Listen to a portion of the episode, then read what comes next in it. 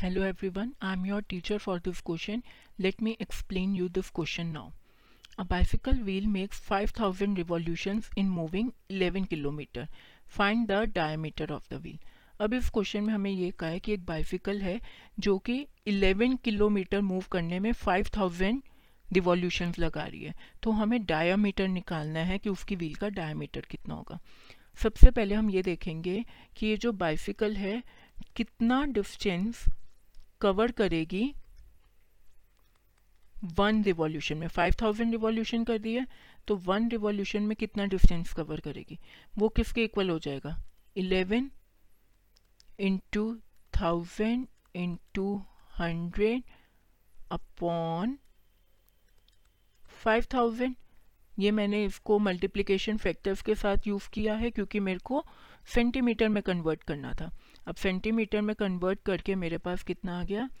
220 centimetre अब one round का जो रिवॉल्यूशन है, वो किसके इक्वल होगा? सरकमफ्रेंस ऑफ़ व्हील के। इसका मतलब जो मेरा सरकमफ्रेंस है व्हील का, वो कितना है? 220 सेंटीमीटर अब मैं ये मान लेती हूँ कि जो डायामीटर है व्हील की, वो कितनी है? डी सेंटीमीटर है। तो सरकमफ्रेंस की वैल्यू क्या होती है?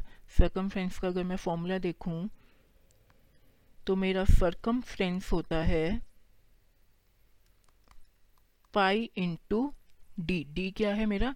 डायामीटर इसका मतलब pi into D is equals to two hundred and twenty right तो डी किसके इक्वल हो गया?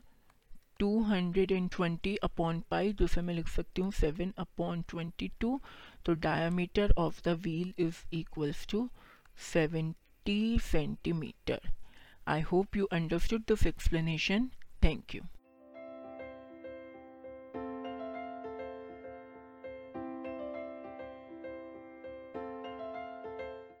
this podcast is brought you by hub hopper Shiksha Abhiyan अगर आपको ये पॉडकास्ट पसंद आया तो प्लीज़ लाइक शेयर और सब्सक्राइब करें और वीडियो क्लासेस के लिए शिक्षा अभियान के यूट्यूब चैनल पर जाएँ।